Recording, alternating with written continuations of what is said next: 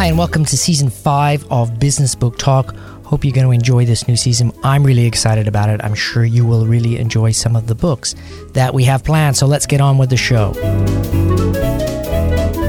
Hi, everybody. It's Bob again, and I've got Pick Up the Damn Phone How People, Not Technology, Seal the Deal. And I've got Joanne S. Black here with me. Can I ask you, Joanne, what does the S stand for? It's not sexy, my... is it? I sometimes say sweet. Oh, last name, but it is the first initial of my maiden name.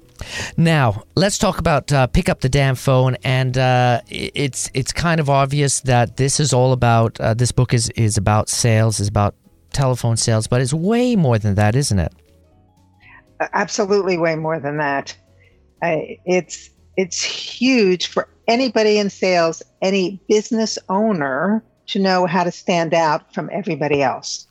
Now, now I want to jump in here because I feel that uh, you know sales books are something that uh, not only owners but CEOs, people that are running larger organizations should be reading, just so they can understand what their sales and marketing departments are doing to get those leads. Do you, do you think that's important? Absolutely. I mean, the CEO or anybody in the C suite, and I'm putting that in quotes, you can't see my fingers moving, but they are, uh, really is responsible for driving revenue to the company.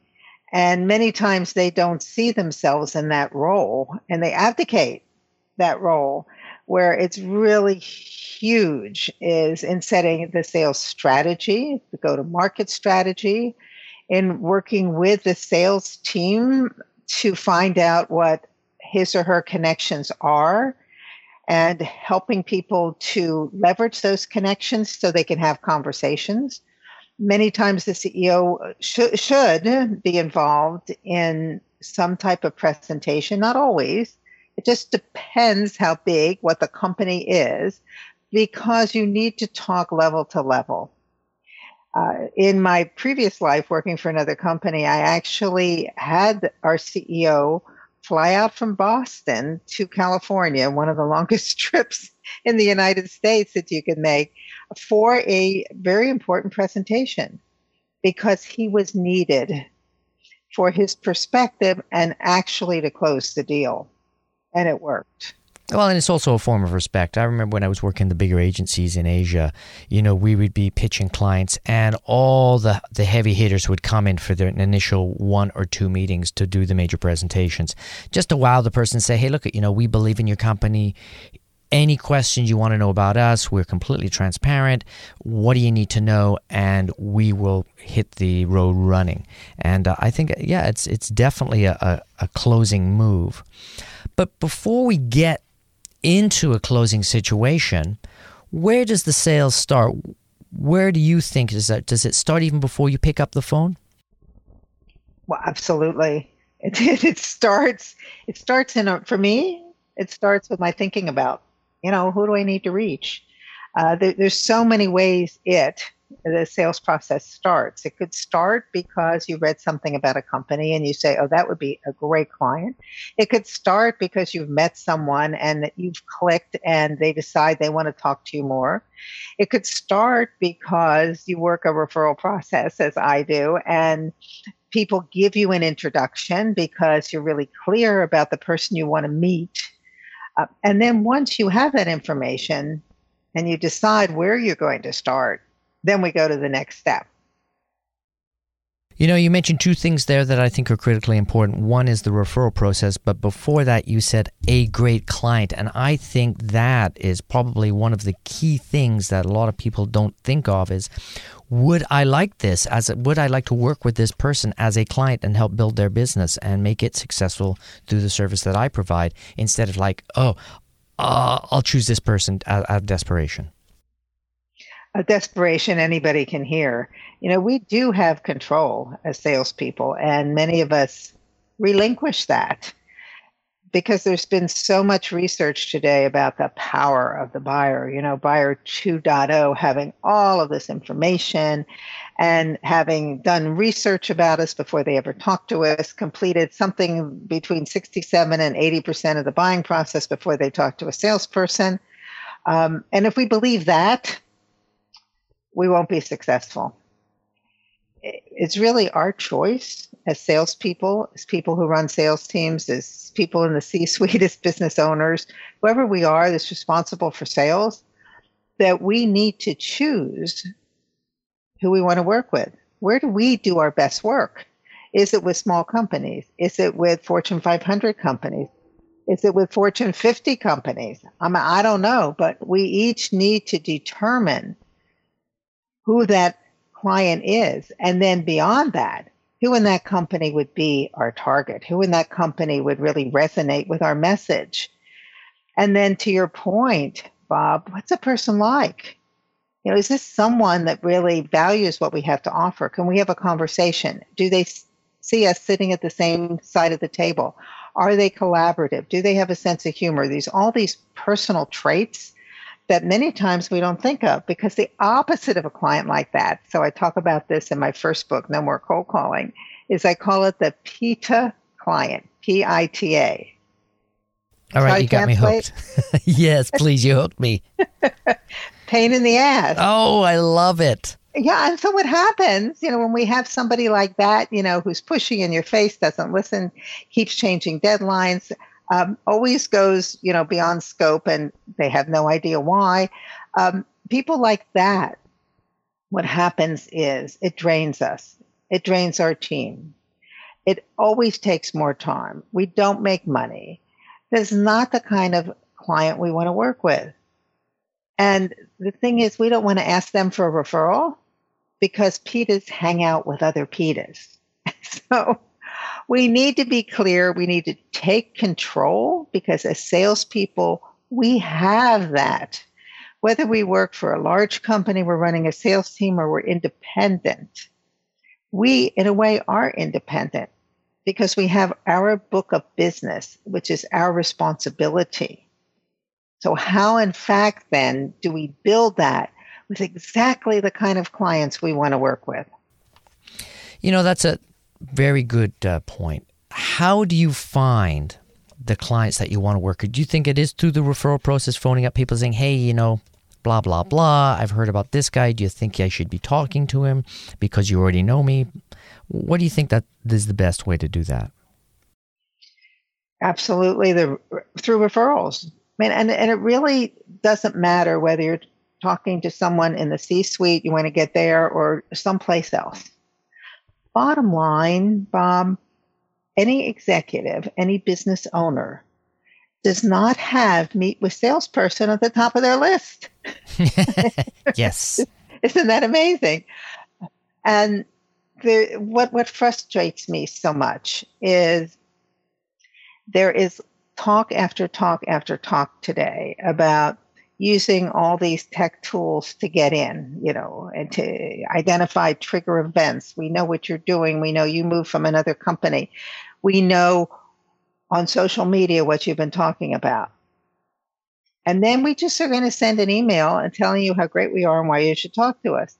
Well, once in a while that works. However, the way to meet your ideal client, the person you've chosen to meet, is through a referral because someone will always take a call, will always take a meeting.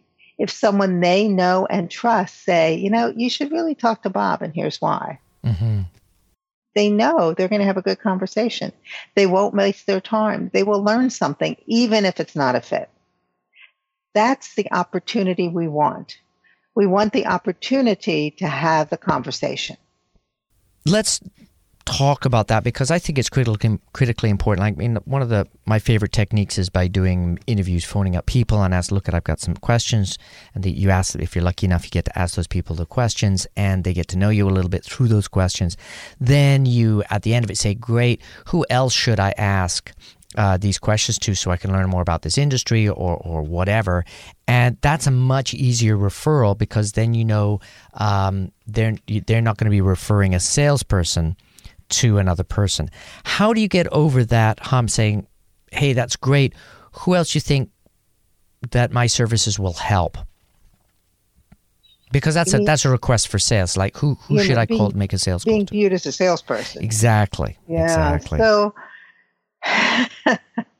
Here is the rub, and unfortunately, our profession has gotten a bad rap. When people think of salespeople, they'll think of like the used car salesman, you know, bad dresser, pushy, shovey, doesn't ask good questions, in your face, doesn't listen. Um, nobody wants to be like that. However, good salespeople aren't like that, Bob. We know that. We ask good questions, we listen. And I think more importantly, if we're not a good fit, we're okay telling the client that and walking away. But I won't walk away unless I really ask the right questions and find out who I can refer, who might be the best solution. That's a good salesperson. Everybody agrees. But that's not the way it is yeah, I'd, I'd like the in the industry, the sales industry, actually get rid of the word sales industry or salesperson and say uh, solution provider. I think would be a much better per, a name for a, a, great salesperson because that's what they do. They provide solutions. If they don't have the solution through their product line, they should be able to refer somebody else. Say, oh, you should talk to Joe because after talking with you, our thing doesn't fit, but Joe has an awesome, awesome product. I think will help you. Well, Yes, and here it comes. the you know it's more than solutions. It's really when you get a referral introduction. What we're doing, and, and this is the power of referrals, it means you have an introduction. You don't just get a name. You don't say, Bob told me to call. Well, sometimes that works, but the power is if I make an introduction to someone I know that you want to do another interview with, right? And I say, here, here's why you should meet Bob. And they know, and then they're okay having that phone call. What we want to do with salespeople is to get in before someone even knows they have a need. Now, how cool is that? So, what I want to do is I want to meet the person who runs sales for a company. All I want is a conversation. And I know I won't be wasting their time. I will ask them questions sometimes they don't even know the answer to. And they'll say to me, you know, that's a really good question. I will give them ideas they hadn't thought of. If they want to talk about referrals, and it usually ends up there, I will share best practices. Then it's up to them. They want to continue. Because I've been referred, here's the thing they tell me the truth. They're not leading me on. In fact, I had one prospect uh, last month. I met with, I talked on the phone, met in person, and he said, You know, you've given me some great ideas, but I have all these other things going on now, which he told me about. And I agreed the timing wasn't right. And he said, Let me put this all in perspective. And he says, get back to me. And I'm thinking he's going to tell me like three months. What he told me was two weeks. Oh, that's good. Which I knew wasn't realistic. But the point is, he at that time thought he was being honest with me and he wasn't putting me off because I had been referred. And he valued the person who referred him. I wanted to ask you how does a person that's not actually selling a, a, a lead generation product or, or whatever approach the same thing. I mean, um, they obviously have to research the company and find out the person that they need to be talking to. But how do they figure that out? And that sounds like a pretty stupid question. But for a lot of people out there that are tasked with running and building their company, if they're a small company, I think they just get stuck in what are the steps that I have to do? What do I need to do to get before I even pick up the phone? Well, they probably need someone like you who can help them with marketing.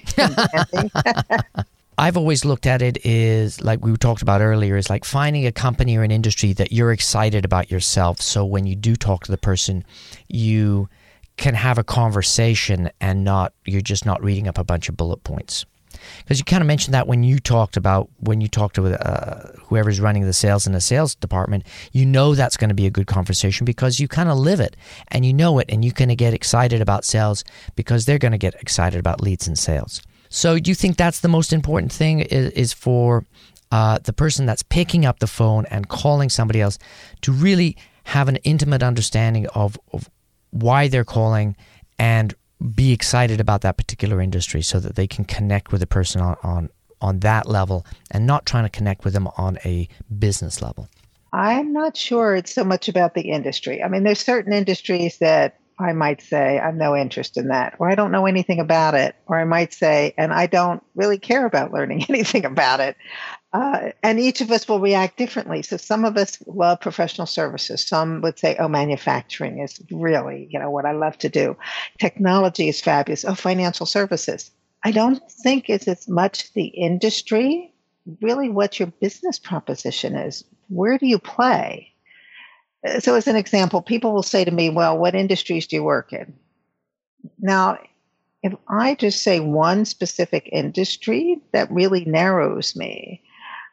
But I would rather have several industries that I like and I know about that I can talk about, but not necessarily two or three to the same person. Let me give you an example. For years, I worked um, in financial services, specifically banking.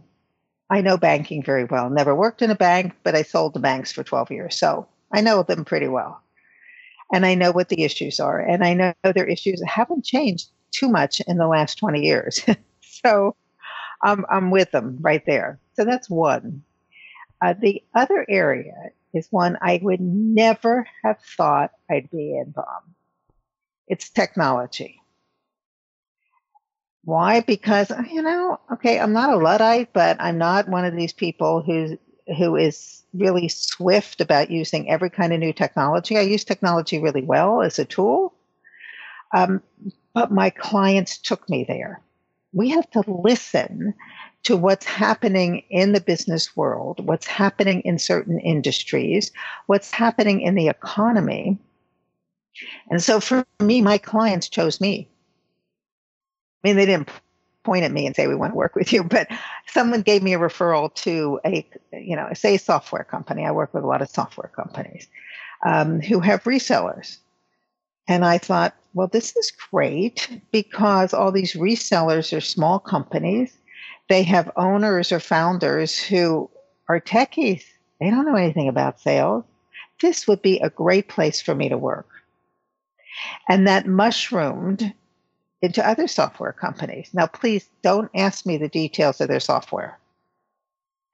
Um, I need to know the business issues. And that's what it's about. So, yes, you need to be excited about an industry because you see a connection to what you can do for them. Um, but see how what you can do applies across the board to different segments. So maybe you want to work in sales, maybe you want to work in IT, maybe you want to work in finance, maybe you want to work in R&D. Where where do you fit? Uh, I think coming out with a blanket statement, here's in the beginning, here's where I want to work, really cuts us off. I think we need to have conversations with people to say, here's the business impact of what I have to offer here are the kind of results that a client can get by working together. Brainstorm with me. Where do you think I should be talking? Where, where do you think there's a fit? Who do you think I should be meeting? We need to get that kind of intelligence uh, from people, people who are out there every day in the beginning. Let's talk a little bit about the book. It's a quick book. It's a quick read. You know, we're talking a couple of hundred pages here, um, and it's broken down into two very short chapters, almost like um, crib note approach to it, which is great because in today's uh, world, we want to get to the meat of the matter as quickly as possible. You've got uh, section one, section two, section three, four, five, six, seven, and then a conclusion. Now, for a person that wants to just pick up the book or, or, or discover the best way to approach the book, what should they do? Can they skip around in this book or should they read it cover to cover? Is there a section they should read first? What do you think? I would hope the intro would be such a grabber they just want to continue. But here's here's what I would suggest. If if people don't like to read a book cover to cover, and as you said, it's a fast read, short chapters because salespeople, well, we don't have a big attention span, right? So a lot of white space, a lot of bullets. So please read the dedication. You'll get my point. Read the introduction. You'll get my point. And then if you want to skip, skip to section five. Keep technology in its place.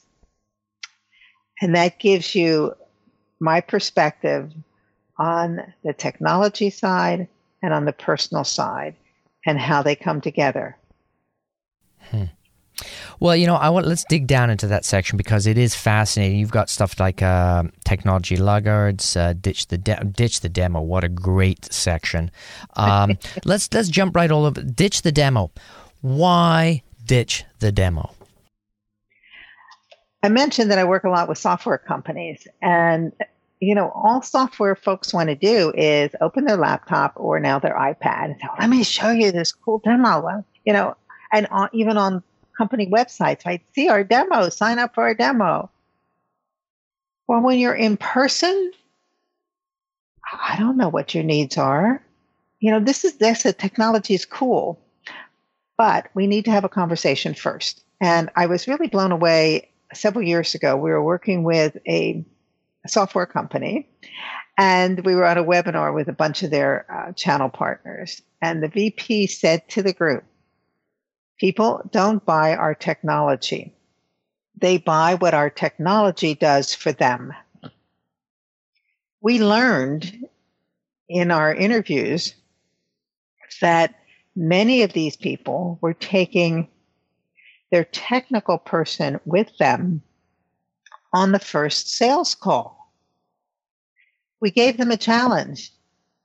Leave that person at the office. Go have that sales call one on one, ask the questions you need to ask. Doesn't that make sense? Then when you see a demo, you customize the demo for what's important to them. I've even seen at trade shows, and we all have, right? I'm walking around, I'm listening to the people behind the booth. And I know working trade shows is very hard, but I hear all the time, Oh, I'd love to show you a demo. And I'm thinking, yeah, of course you would, but you don't know anything about me. Someone also said to me, the best demo is no demo. You know, I um that's interesting because, you know, way back when was a, a, junior designer type dude and the whole thing was like build a portfolio, build a portfolio so you can demonstrate your portfolio and you demonstrate your skills, blah blah blah. And as I developed and, and got involved with in the industry more and more and more, I found that I would bring the portfolio to the to the meeting, but I'd, I'd less and less I'd bring it out. I would maybe sometimes bring out a piece to prove show a point. So well, kind of like this, and now I never bring. I've got this fantastic portfolio of samples that are mind blowing, but I never bother bringing them to the meeting because we never get to my stuff. It's always about their stuff, answering their questions, uh, speaking to their needs. And I think that's really what it's all about having the conversation. So, with that in mind, where do you think salespeople uh, need to improve, and or anybody that's dealing with with clients and potential clients, where do they need to improve on that co- part of the conversation? In having the conversation? Yeah, I mean, do, yeah. do they need to listen more? Do, do where do they make the mistakes? Do they get too excited about specifics? Do they end up trying to think demo, demo, demo too much? Where, where do you, because really, you know, I know some, some salespeople, they have a script and they stick to the script, and oh, if you go off the script, you're not going to make the sale, which is a horrible attitude because then you end up uh, really not being able to listen to the person because you're trying to force a specific set of words down their ears. Um, what do you think? I think it's a real problem today that people don't know how to have a conversation uh, at all. That um, they, you know, they talk about themselves. And here's the thing that clients don't care about us. That's a fact. They just care about what we can do for them. We need to ask questions and we jump way too soon into a solution and we want to go to the technology, right? And that doesn't work. You know, I'll, I'll be in a networking meeting and chatting with somebody, and, and I think people should be doing way, way, way more one on one networking meetings just to practice the art of the conversation. And it's a lot easier if you're in front of somebody uh, without technology blocking it through social media or even a telephone. Um, and you, you, you really get to read off the person's body language a lot more. And it's so difficult not to get overly excited about, oh my God, that's a key word. Now I'm going to jump all over this person. Like, uh, so what should a, what is the best, you know, and I, I know the answer to this one, but I want for the, for our listeners, what is the best time to start introducing your solutions that are product based? Should it be on the first encounter? Should it be on the second encounter? When should you be doing it? When is too soon or when is too late?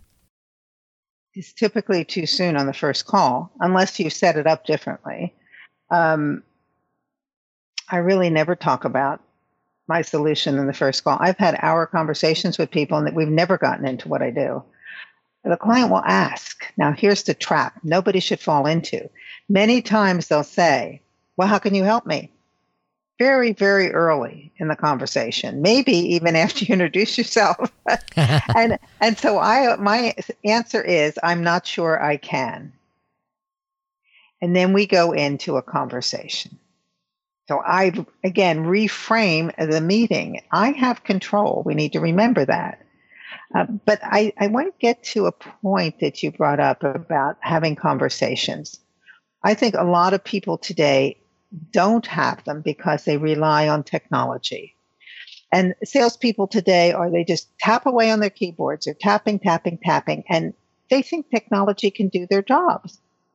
I've had people say that to me, oh, Joanne, I don't think I need to talk to anybody because, you know, I'm just emailing or sending um, information through social media that's it. It's really like what I call digital snake oil. We're lured, if any of us remember what that is, we're lured into um, thinking because everybody's so cool with technology that that's all I have to do. And that's not the case. Technology is a phenomenal tool, and I talk about that in the book, which you know, Bob. Phenomenal tool. We need to use it, use it well, it increases our productivity. It's fantastic to do research. But people don't buy our technology. Again, the biggest competitive differentiator we have is actually talking to people. And it's even more so now because everybody's using technology. They're not having conversations. I have more people say to me, Joanne, I'm so glad you called. So we need to remember that we need to you know log off the computer have real personal conversations not send those spam emails and cold calls and sales through social media. That's not what sales is about. Sales is about having a conversation building a relationship. You know you you, you touch on section 6 here uh, marketing matters and, and the difference between marketing and sales. And there's a major problem that's going on right now where people are using the word marketing instead of the word sales. And eh, all the way down to, um, I was looking at, uh, I think it was uh, some job job board the other day because by the way job boards are a great way to find leads um, and this it said branding specialist requested and it was an auto dealership. So, well, that sounds interesting. I clicked on it. They were asking for a salesperson that knew about a particular Audi product. So, why didn't they say that? So, a lot of people are using trickery now to, or, or um, I think it's called link bait, to get people to click through on a, on, you know, like a, in, in a, in a conniving type of way. I mean, what a terrible way to introduce yourself to a person by being sneaky. That's probably the worst thing you could do. And that's why sales gets a bad name. Mm-hmm. Right mm-hmm. there. Yep. So that's a sales trick, a lot of people would say, which is a bad thing to be using. As soon as you hear sales trick, run. Um, with social media and the, the uh, I guess I would have to frame it as the ignorance uh, of of the masses thinking that oh now that I use social media I don't have to do, use any other marketing. That is the kiss of death I think for most uh, marketing or, or, or even for the whole company saying, oh, yeah, we use social media now. We don't have to worry about it. I still think it's critically important to have a whole suite of things happening um, trade shows, personal networking, definitely follow up phone calls, um, getting technical people involved when it's appropriate, uh, traditional TV and radio, depending on your budget restraints.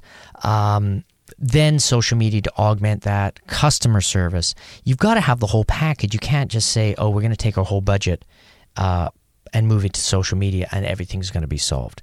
So, with that as a reality and us both understanding that, how should the salesperson be working with the marketing department to help them? Because there's traditionally been this this this division. You know, when I've worked in Marcom departments, um, there's always been uh, the marketing department and the sales department. They're at odds all the time. And the marketing department says the sales guys never use our brochures, and the, the sales guys are saying, God, they never put the right things in the brochures. There seems to be this communication disconnect. There is. People write about it all the time. It's not an easy problem to solve because, as you say, the history of this oil and water between the two areas. The the key is that you know marketing needs to ride with sales. They need to see what salespeople do because right now the attitude is, uh, you know, we create all these great leads and we throw them over and sales doesn't accept them. And they're arrogant and they have huge egos and you know why should we even bother? On the other hand sales has this view of marketing. They have no clue what we're doing and they give us all this collateral that doesn't make sense they need to sit down with marketing and find out what they need and the time constraints around developing content and when that happens and it's happening here and there that really helps another thing that's happening is marketing is now in some companies um, having goals around how many leads that sales accepts. So they need to be qualified, you know, and and they're not. So in, in traditionally, you know, inquiries, sales, uh, marketing viewed as leads, but they're not. They're inquiries. That's it. Um, and you might recall this anecdote in the book where I actually co-presented at a marketing conference with a marketing guy, and he had the audacity to say in front of the group, that sales shouldn't be qualifying their own leads. In fact, they're terrible at it. I couldn't believe what I heard. Uh, you know, so that's that's really a, a big issue. But the smart people recognize that the personal connections matter. So when one of my interviews I did for the book was the head of sales for a marketing automation company. And before I interviewed him, I thought, oh, he's going to tell me how great marketing automation is and that's what we should be doing and how it gets leads and all of that. And I said, oh, but I was totally surprised because that's not what he talked about at all. He talked about his father being a salesman and how he got uh, business. And then he talked about a group he belongs to of executives and how they get together every couple months. And they also talk in between and they respect each other. And if they have a problem, they're going to call one of the other people and say, you know, here's what's going on. Who should I talk to? And the other person makes the referral, and they that's the choice they make. And he ended up telling me that referrals are absolutely the best business. Well, well, word of mouth. I mean, it, it's the strongest thing that you could have going for you. Well, word of mouth is one thing. That's when you hear about things, right?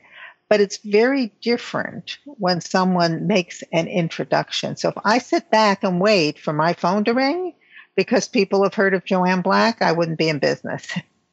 you know, we as business owners, as salespeople, as heads of sales, as CEOs, we need to have a proactive, intentional process to bring in business. That's it. Have to have it. We, we can't sit back and wait, and we can't rely on technology to do our jobs. And the other huge challenge that links to technology and sales is how technology and our addiction to technology is bleeding into our personal lives.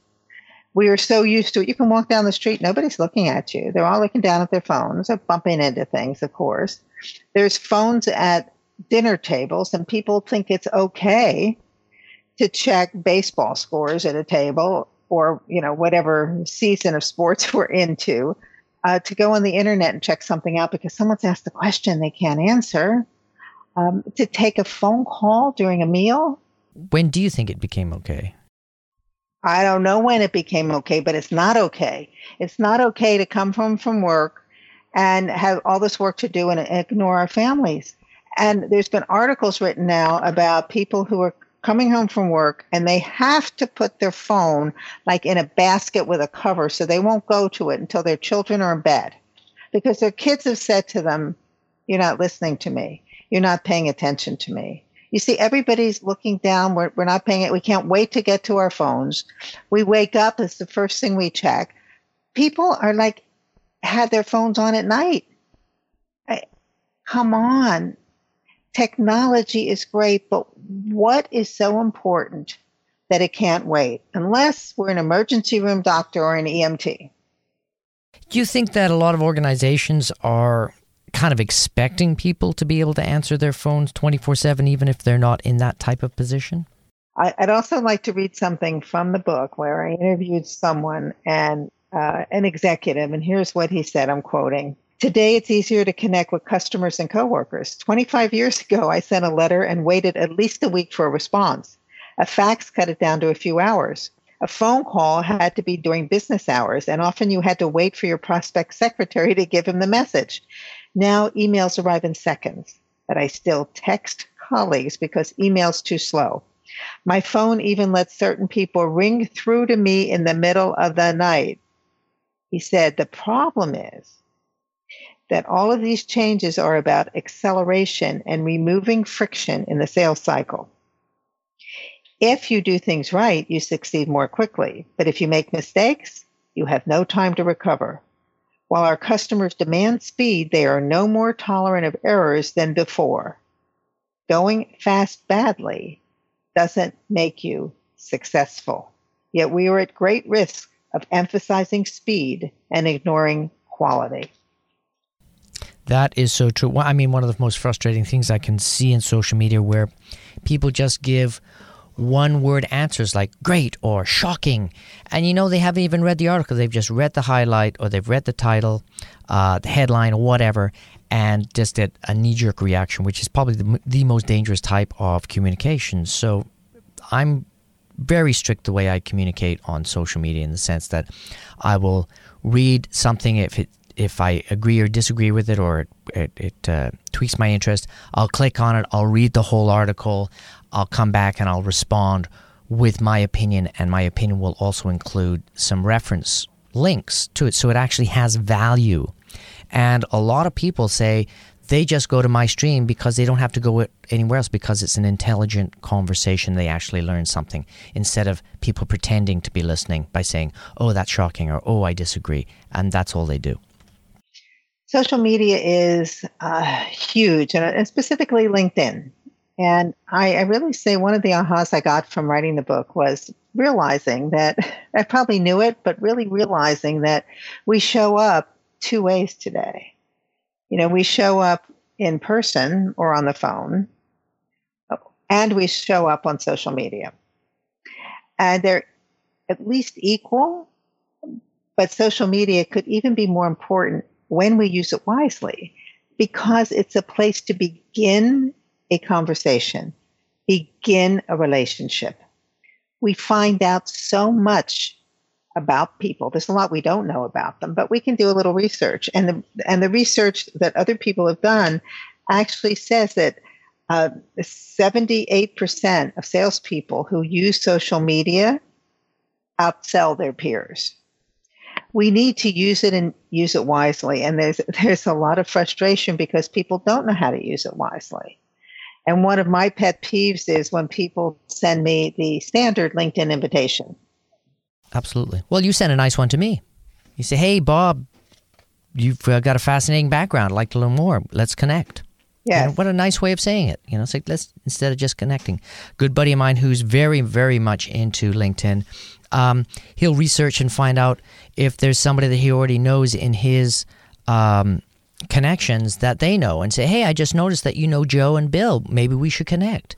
I mean, what it's it's it personalizes it. It makes it work a lot better. Well, it does. But one of my things is in connecting LinkedIn and referrals is you can find out how you're connected. But then you need to pick up the phone and have a conversation because you will never, ever, ever send a request for an introduction through LinkedIn. Why? Because, Bob, I see you're connected to Jim. Ah, I'd love to meet Jim, but I have no idea if you know him or not. I don't know your relationship. I don't know if you've met him at some convention, have no clue who he is, or if he's your next door neighbor. I need to find that out. And I also need to find out a little bit about you. What's going on? What's new? And I need to communicate with you about why I want that introduction. So you are confident introducing me. It's the personal touch that makes the big difference. I, I oh, totally yeah. agree. Totally. People agree. do business with people, not technology. That's why we need to pick up the damn phone. hey, for people that want to learn more about your book or, or have read your book and want to learn um, even more or get up to date, do you have a, a, uh, a blog set up or a, a website? The website is no more nomorecoldcalling.com and people can sign up for my RSS feed or also my monthly Back in the Black newsletter. And when you do that, you will get a referral IQ quiz, which is 14 yes or no questions about best practices for using referrals. People really appreciate that. My book is available on Amazon, on Kindle, and in paperback, and it's also on Barnes and Noble Nook. And my first book, No More Cold Calling, is also both those places. Now, I wanted to ask you should uh, the person read uh, No More Cold Calls before pick up the damn phone, or are they kind of separate books, or do they play off each other? No, it, it doesn't matter. It really doesn't. I'd say probably start with Pick Up the Damn Phone because that's the most recent. The No More Cold Calling book uh, really goes uh, into the referral process, what it takes, step by step by step, of what you need to do to build a referral business. Okay, excellent, excellent. Joanne, thanks for coming on the show. It was awesome. I really appreciated it. And for all our uh, rabid listeners out there, I definitely recommend you should check out this book, even if you're not into the art of sales, because it is an art. Uh, if you're in marketing, definitely it's a book you should be read. But if you you know own a company or ha- you're in a C-suite, like we mentioned earlier, it will really help you do a better job and understand part of your responsibilities with doing sales, even though you might not even consider it using the word sales. Uh, so, Joanne, thanks for coming on the show. Thanks a million, Bob. We had a good time and I learned a lot. Hey, I hope you enjoyed that show and do me a favor and tweet about it. Follow us on Facebook if you haven't done that already. We really appreciate it. See you next week.